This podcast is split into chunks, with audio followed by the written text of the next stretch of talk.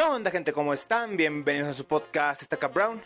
K, porque la vida es cabrona. Y Brown, porque es presentado por Ian el Prieto. Banda, ¿cómo están? Bienvenidos al podcast.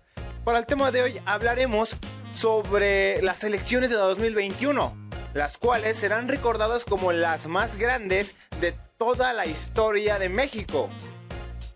Bueno, en realidad nadie las va a recordar por eso.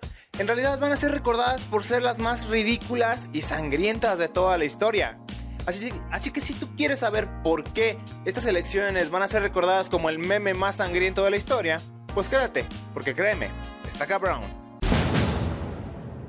Ganar elecciones convirtiéndote en un meme. La verdad es que la forma o el rumbo de cómo iban a ser las elecciones de este año 2021 se vieron marcadas por un hecho, un evento el cual lo cambió todo. Y ese fue el incidente Fosfo Fosfo. Para los que no sepan, Samuel García, uno de los candidatos del estado de Nuevo León, estaba explicando y haciendo un poquito de promoción pues, sobre su candidatura. Y este le preguntó a su esposa algo, pues siguiendo pues, el mismo hilo del tema, y esta sencillamente decidió ignorarla y pues solamente enfocó la atención en sus tenis, que eran unos tenis anaranjados bien chinga pupila, bien fosforilocos, pero la frase quedó para la historia. La frase fue, ¿quieren ver mis tenis? Fosfo, fosfo. Ese fue todo, eso fue todo. Pero uno nunca se imaginaría las implicaciones políticas que tendría a futuro. ¿Por qué? Porque la popularidad de Samuel García aumentó. Créanme, su aprobación, su nivel de aceptación se masificó demasiado. Incluso en todo México la gente quería votar por él por el simple hecho de que se convirtió en un meme. Y ni siquiera fue él, fue su esposa Mariana. Entonces, eh, al ver los candidatos, que pues... La, la verdad es que la típica frase de nosotros somos el cambio, pues ya no funciona. ¿Por qué? Pues debido al gobierno de Morena, ya que nos confirmó lo que ya todos sabíamos, que la verdad a veces el cambio no significa que sea para bien.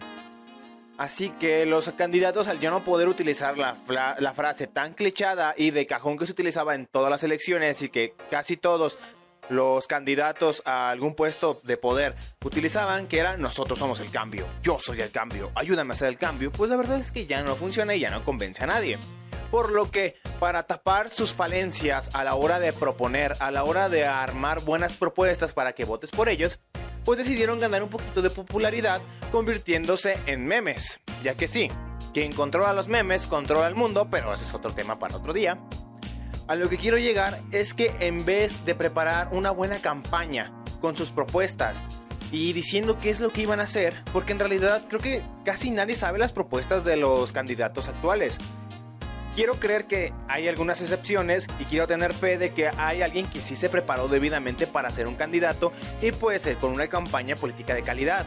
Pero sin embargo los más populares no han sido estos, sino que han sido los que se han vestido de Harry Potter, los que salieron de un pinche ataúd pues para según revivir la política, los que pues se juntan con Yagui, ese niño que cantó la canción de Movimiento Naranja en las elecciones presidenciales del 2018 y los que también se compararon con Barack Obama haciendo la misma foto y la subieron en Instagram, entre muchas otras técnicas de convencimiento para que votaran por ellos. En realidad trataron de ser bastante innovadores y ser bastante originales con sus ah, campañas. Pero que sin embargo en realidad solo han denotado una gran falta de preparación y que en realidad no tienen idea de lo que están haciendo. Sencillamente ya no funcionan las mismas técnicas, así que al ver que le funcionó a uno convertirse en un meme, ahora ellos pues van a tratar de convertirse en un meme también. Y pues en realidad no está tan mal de cierta manera innovar en campañas políticas, pero sin embargo creo que solamente también nos hace confirmar que la política en México es un completo chiste. En realidad a nadie le importa la política, nadie quiere verse involucrado en ellas y solamente se ha convertido como en esa parte de la vida de algunas personas que tratan de obtener algún tipo de beneficio. Y sí, la verdad es que estos son los políticos que nos merecemos. Tal vez sí, tal vez no. la verdad es que esa pregunta la voy a dejar abierta por ahora, pero también quiero medio responderla debido a que, pues, los ciudadanos tenemos el meme de que nosotros vendemos nuestra credencial por 500 varos, o sea, nuestro voto, o por una despensa. Y esto no está mal, en realidad mm, no... En realidad no está mal burlarnos de nuestra realidad, porque oigan, este podcast es un sitcom podcast, nos burlamos de la realidad que vivimos.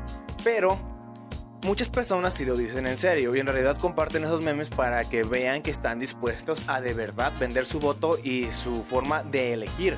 O sea que la democracia también no solamente está viciada o está llena de corrupción por las personas que van a ser los por las personas que son parte de los partidos políticos o están en el poder, sino que también las mismas personas estamos viciados dentro de nuestra burbuja en la que decimos, no importa qué haga, el cambio no va a llegar y no importa que mi voto no llegue a las urnas o que mi voto lo venda, ya que hay cientos de votos que van a decidir por mí.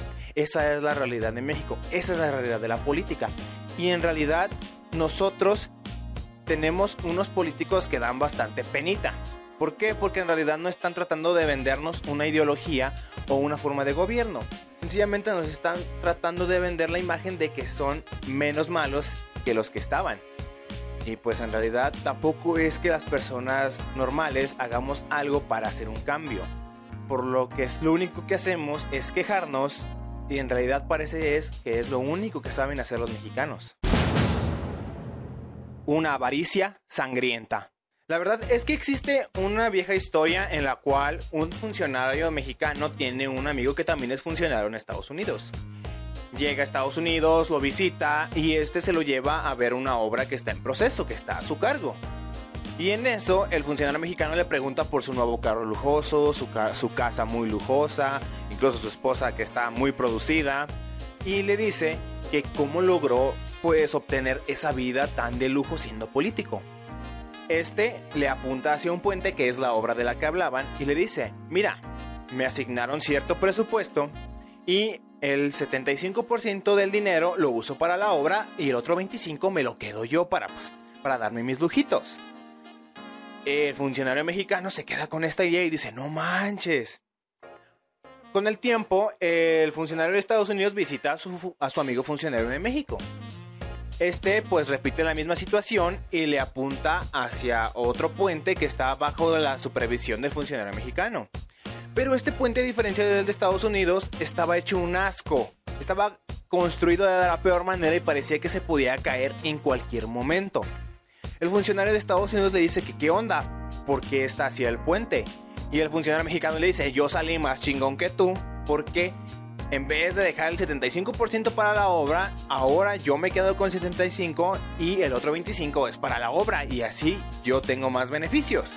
Salí más chingón que tú. Eso es lo que es la política en México, es ese puente. La política en México no se trata sobre ideologías, la verdad es que todos los partidos políticos no está tan polarizado lo que son entre todos, o sea, no se diferencian muchos uno de otros, algunos tratan de poner una agenda ambientalista, otros una poquito más conservadora, otra más liberal, una neoliberal, pero al final no se nota, ni siquiera en las propuestas de campaña se nota esta ideología y en el gobierno cuando llegan al poder algunos, la verdad es que muchísimo menos se nota esta ideología. Por lo que la única ideología que cuenta en México para los partidos políticos es el dinero. El dinero es el único objetivo de los partidos políticos. No es el de crear una nueva forma de gobierno, no es el de innovar, no, no es nada de eso. No es ni siquiera de imponer un socialismo, capitalismo, neocapitalismo, bla, bla, bla, bla. No, lo que intentan obtener es dinero. Y por eso es que muchas personas están dispuestas a matar por dinero. Porque en realidad muchísimas de las personas que están en la política son personas jodidas. La verdad, muchísimas personas son personas jodidas o que tienen cierto poder y que quieren obtener aún más poder. ¿Y qué es lo que hacen? Pues se meten a la política y a través de la, elección popular y de los cargos públicos, pues obtener aún más beneficios. Por lo que no, las ideologías en México valen madre. Lo que importa es el billullo. Y por eso es que el billullo saca lo peor de las personas y por eso es que estas elecciones de 2021 han sido las más sangrientas en la historia de México. Casi alrededor de 800 personas han sido heridas. Alrededor de unos 37 candidatos a puestos públicos han sido asesinados. Y no solo eso, la violencia ha aumentado. En casi 200 días de campaña, alrededor de 774 personas han sufrido de acoso sexual, abuso de poder, uh, violencia, palizas, torturas, secuestros, y no solamente de las personas que están involucradas directamente con el partido, sino que también sus familias se han visto afectadas. Sus familias se han visto afectadas porque los amenazan, los extorsionan y tratan pues de que la oposición se vaya, ya que casi el 40% de esas agresiones han sido contra partidos políticos que no están en el poder máximo, que es el presidente de la República. Y la verdad es que no quiero decir nombres de partidos, pues porque no importa al fin y al cabo casi siempre resulta en lo mismo quienes sean. Porque lo que importa no es el partido, sino que son las personas y las vidas humanas que se están viendo afectadas solamente por obtener poder. Yo sé que el poder puede...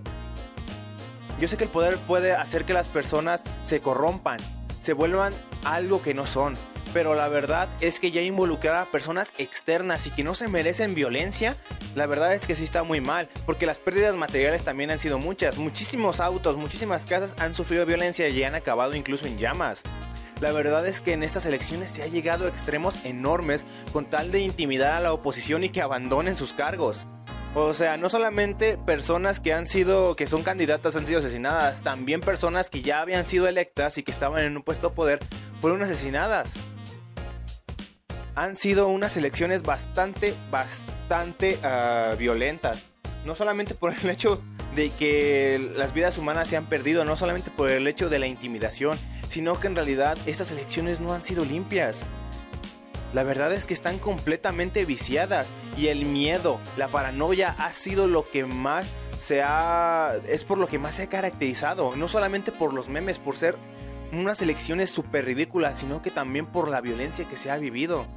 Y no, no digo que esté mal hacer memes, pero no se nota mucho porque cuando estuve investigando sobre las elecciones 2021, la gran mayoría de los portales hablaba de los memes, hablaba de cómo los candidatos organizaban pues fiestas, organizaban tocadas, conciertos, con unos con unas masas de personas enormes y sin la sana distancia, sin cubrebocas y las medidas de seguridad, pero es de lo que más ha hablado, incluso de los memes, de las ridiculeces que han hecho como los flash mobs que un candidato dijo que le iba a mochar los huevos a los feminicidas, otro candidato que según iba, dijo que le iba a poner chichis a las personas, o sea, le iba a poner implantes mamarios a la gente con tal de que votaran por ellos. Casi casi esto parecía el, video de Galaxia donde donde criticaba las campañas políticas y si no lo han visto vean ese video, está chingoncísimo. Pero literalmente casi casi le decía a la gente que le iba a dejar de ser, que iba a hacer que dejara de ser morena y le iba a poner ojos azules. O sea, las propuestas son ridículas. Las campañas han sido ridículas y la forma en que se ha tratado la política ha sido ridícula. Pero lo que más es preocupante es que la gente está dispuesta a matar por dinero. La gente está dispuesta a matar por cargos públicos. Y están casados con un partido que en realidad tampoco les importa.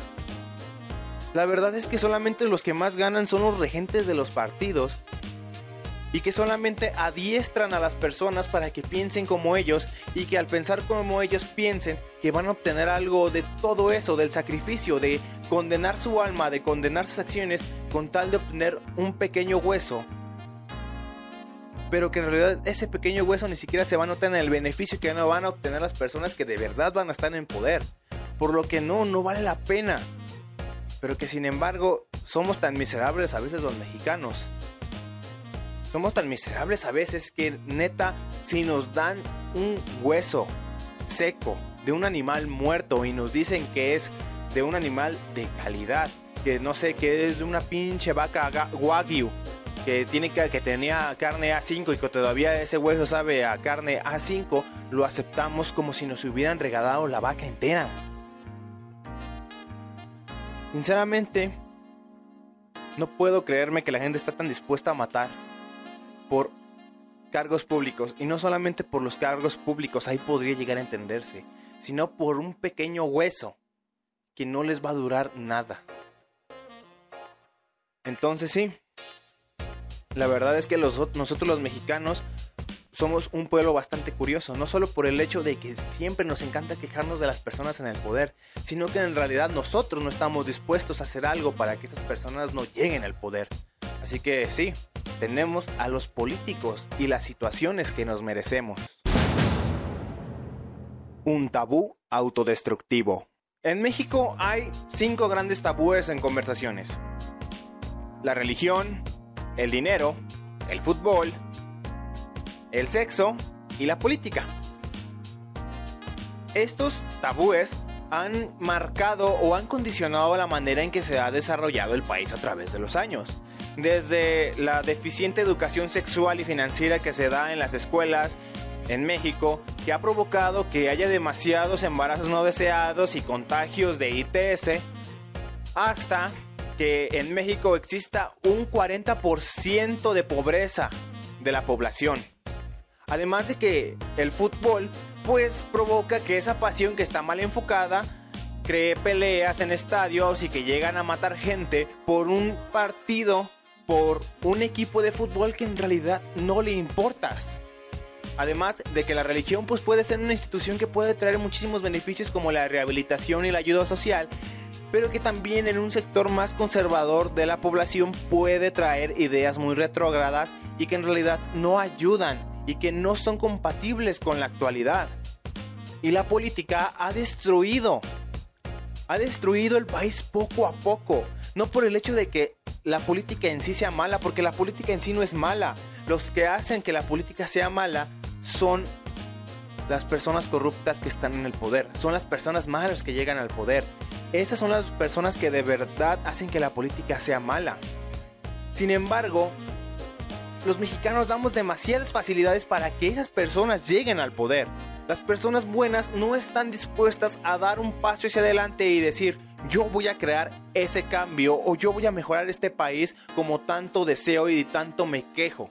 Porque los mexicanos somos un pueblo bastante, bastante, ay, es que no sé cómo, no sé cómo definirlo bien. Pero los mexicanos somos un país muy pasivo. Los mexicanos creemos que un país que nos conquistó hace 500 años, creemos que debe disculparse porque nos conquistó. Los mexicanos aún nos acomplejamos porque un país nos conquistó hace 500 años. Creemos que hubiéramos sido una potencia, creemos que hubiéramos sido mil y un cosas, pero en realidad nadie está seguro de eso. Incluso en realidad nos hicieron bastantes paros. A pesar de que sí, nos jodieron y nuestra cultura y demás cosas, pero nos hicieron bastantes paros y que en realidad México ni siquiera existiría si los españoles no hubieran llegado aquí. Pero aún creemos que nos deben una disculpa. Creemos que nos saquearon, que nos violaron, que nos hicieron un país débil, pero en realidad no. En realidad somos un país lleno de gente que en realidad no está dispuesta a hacer un cambio y que lo que de verdad quiere es que llegue un Mesías, que llegue una persona tan buena que con solo chasquear los dedos resuelva todos los problemas del país. Eso es lo que la gran mayoría del pueblo mexicano desea. No desea pararse, no desea levantarse, no desea ser activista. Lo único que desea es poder sentarse en la comodidad de su sala y que de repente abra su puerta, salga a la calle y le digan que todo está bien, que ya no existe la pobreza, que ya no existe el hambre, que ya no existe el hecho de que haya inseguridad en las calles. No, no, no, no, no. La verdad es que el, el pueblo mexicano llega a ser un poquito patético en el hecho de que se queja, se queja, se queja y en realidad ni siquiera propone, no propone ideas, no propone soluciones, solamente se la pasa quejándose de que las personas malas llegan al poder. Pero ¿por qué llegan al poder? Porque nadie está dispuesta a ponérsele al tiro. Y sí, yo sé que existen ciertos riesgos por ponérsele al tiro a estas personas que están pues por encima de uno, la verdad, en, un, en el sistema social. La verdad es que existen muchísimos peligros ya que muchas de las personas que murieron Muchísimos de los candidatos que fueron asesinados eran personas que de verdad deseaban hacer un cambio. En México existe el meme bastante ah, incómodo de que si tú tratas de cambiar al mundo, tú tratas de cambiar a México más bien, a los tres días vas a aparecer, pues, vas a aparecer muerto y van a decir que fue un suicidio y que, o vas a aparecer, pues, en una bolsa un mes después. Entonces, Sí, yo sé que es bastante difícil. Yo sé que es muy, da muchísimo miedo en realidad a ser activista y de verdad tú crear ese cambio. Pero tampoco es que se vea mucho esa, esas ganas. Pocas personas se meten a la política. Porque dicen, la política es mala, la política está llena de corruptos, la política es tal, tal, tal. Y sí, en cierta parte sí, pero ya se los dije, los que hacen mal a, la política son las personas mismas. El error humano siempre está. El factor humano siempre es decisivo. Y entonces, si el factor humano solo tiene parte mala, ¿qué es lo que va a ganar? Lo malo. Pero si al final hubiera cierta confrontación, si al final de verdad hubiera gente que está dispuesta a que ese factor humano también implique algo bueno, entonces ahí sería donde la política en México cambiaría completamente. Lo malo es que aunque haya personas que estén dispuestas a postularse y que al final, no sé, que sí, que tienen cierta aceptación, que su, que su campaña política fue buena, que convenció a mucha gente, en realidad no todos están dispuestos ni siquiera a levantarse de la silla, mancharse su dedo índice, su dedo, su dedo pulgar y decir yo ya voté. Porque aquí en México no se llega ni siquiera al 40% de participación ciudadana en las elecciones. No se llega. La verdad es que alrededor de, mm, vamos a ponerle 45 millones de personas deciden el destino de casi 130 millones. ¿Por qué? Porque los mexicanos somos bien pesimistas, los mexicanos somos bien dados a el chingue su madre, que sea lo que Dios quiera o que la vida quiera. Así somos y decimos, mi voto no importa, mi, mi, voto no importa, no importa si yo voy a votar porque los demás van a votar por alguien y la chingada y piensas que, que, los demás van a votar por algo bueno o sencillamente te haces ideas conspiranoicas en las cuales que otra vez el sistema se va a caer y va a ganar a alguien por chanchulla y no porque en realidad todos votáramos por esa persona y cosas así.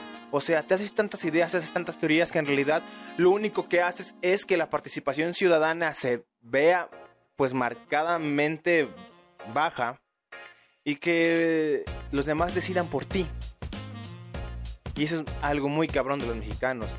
Queremos que los demás decidan por nosotros porque a lo mejor nosotros no nos creemos con la capacidad y ni siquiera no es, es que no nos creamos, no tenemos la capacidad de discernir cuál es mejor, cuál es peor, cuál es el bueno, cuál es el malo, cuál es el que de verdad nos va a llevar a ser un país grande y cuál nos va a hacer que volvamos a ideas que ya no funcionan en un mundo que ya está completamente globalizado. Los mexicanos no tenemos esa capacidad, la gran mayoría de los mexicanos no tienen esa capacidad, ya que un gran porcentaje también es analfabeta. Estos cinco grandes tabúes que nosotros mismos nos imponemos como mexicanos es lo que está destruyendo el país. El de la política es de los principales, ya que al final siempre nos van a terminar gobernando alguien o algo. Pero debemos elegir quién de verdad está viendo por el beneficio del país y quien solamente está viendo por sus propios intereses. Y es muy difícil, ya que los partidos políticos en realidad son un sistema o un gobierno en sí mismos. Tienen regentes, tienen personas que son el presidente del partido. Y que este sistema, este sistema partidista que tenemos en el cual las personas se pueden ir rotando entre cada partido porque no manches, ahora que ganó el partido que está en el poder, los que estaban en el partido que antes estaban en el poder, bien fácilmente se pudieron cambiar se cambiaron a ese, a ese partido para no perder poder, para no perder pues sus beneficios. Imagínense, los funcionarios, los que son los regentes de los partidos, de este partido que según es el cambio, les dijo, sí, vénganse, ustedes también vénganse, ¿no? Que, tienen, que tienen la oportunidad de, de, redimirse, que sabe qué, pero eso fue bastante ah, ingenuo de su parte. En realidad solo están ahí porque ellos quieren mantener la vida que ellos tienen y no quieren mejorar la vida de los demás. Ellos no se iban a redimir nada más porque perdieron. Entonces sí, eso fue muy ingenuo. Así que sí, la verdad es que la política en México, el problema no son los gobernantes, no son solamente las personas que están en poder. La verdad es que la política es 50-50 la culpa de que sea tan mierda, de que parezca que es una porquería, que es una blasfemia meterse a la política y que las personas buenas no quieran meterse a ella porque todas las personas que somos los ciudadanos que alguien se quiere meter a política y que de verdad tiene el deseo de hacer un cambio, todas estas personas ciudadanas normales los ven mal, los ven como si trataran de obtener hueso. No, que ese nomás va a ir porque quiere ganar más dinero, no porque quiere hueso, no porque ya no supo cómo ganar dinero y ahora quiere hacerse político. Y en realidad esta persona buena dijo, no manches, yo quería hacer un cambio, pero como no veo apoyo, me voy. No voy a hacer nada, chinguense ustedes. ¿Ven cómo es un círculo vicioso en el cual Sencillamente el pensamiento del mexicano es el que no lo deja avanzar, es el que no lo deja tomar mejores decisiones y es el que hace que la política sea el meme más sangriento de la historia. No solamente por la violencia, no solamente por la estupidez, no solamente por los memes, no solamente porque el güey que tenga el meme más popular va a ganar, sino por el hecho de que las personas estamos muy mal en México sí tenemos a los políticos que nos merecemos. ¿Por qué? Porque al final el pueblo mexicano es el meme más grande del mundo. Y bueno gente, eso fue todo por el episodio del día de hoy. Espero que les haya gustado. Si están viendo esto por YouTube, por favor suscríbanse denle like, compártanlo con más gente y coméntenme qué opinan de estas elecciones de 2021 y de las elecciones y la política en general. La verdad es que es un tema muy interesante. Hagamos que deje de ser un tabú la política y que más gente buena de verdad desee meterse y nosotros los apoyemos para que ahora sí derroquemos a la gente que no vale madre. Y si están escuchando esto por Spotify, por favor, síganme para más contenido como este. Síganme en mis más redes sociales. En Facebook estoy como Stacka Brown. Ahí subo a veces memes, a veces subo los clips. También síganme en Instagram. Estoy como Ian Lara21. Y nada, espero que les haya gustado. Esto fue Stacka Brown y yo soy Ian el Prieto. Adiós, banda. Y voten sabiamente, cabrones.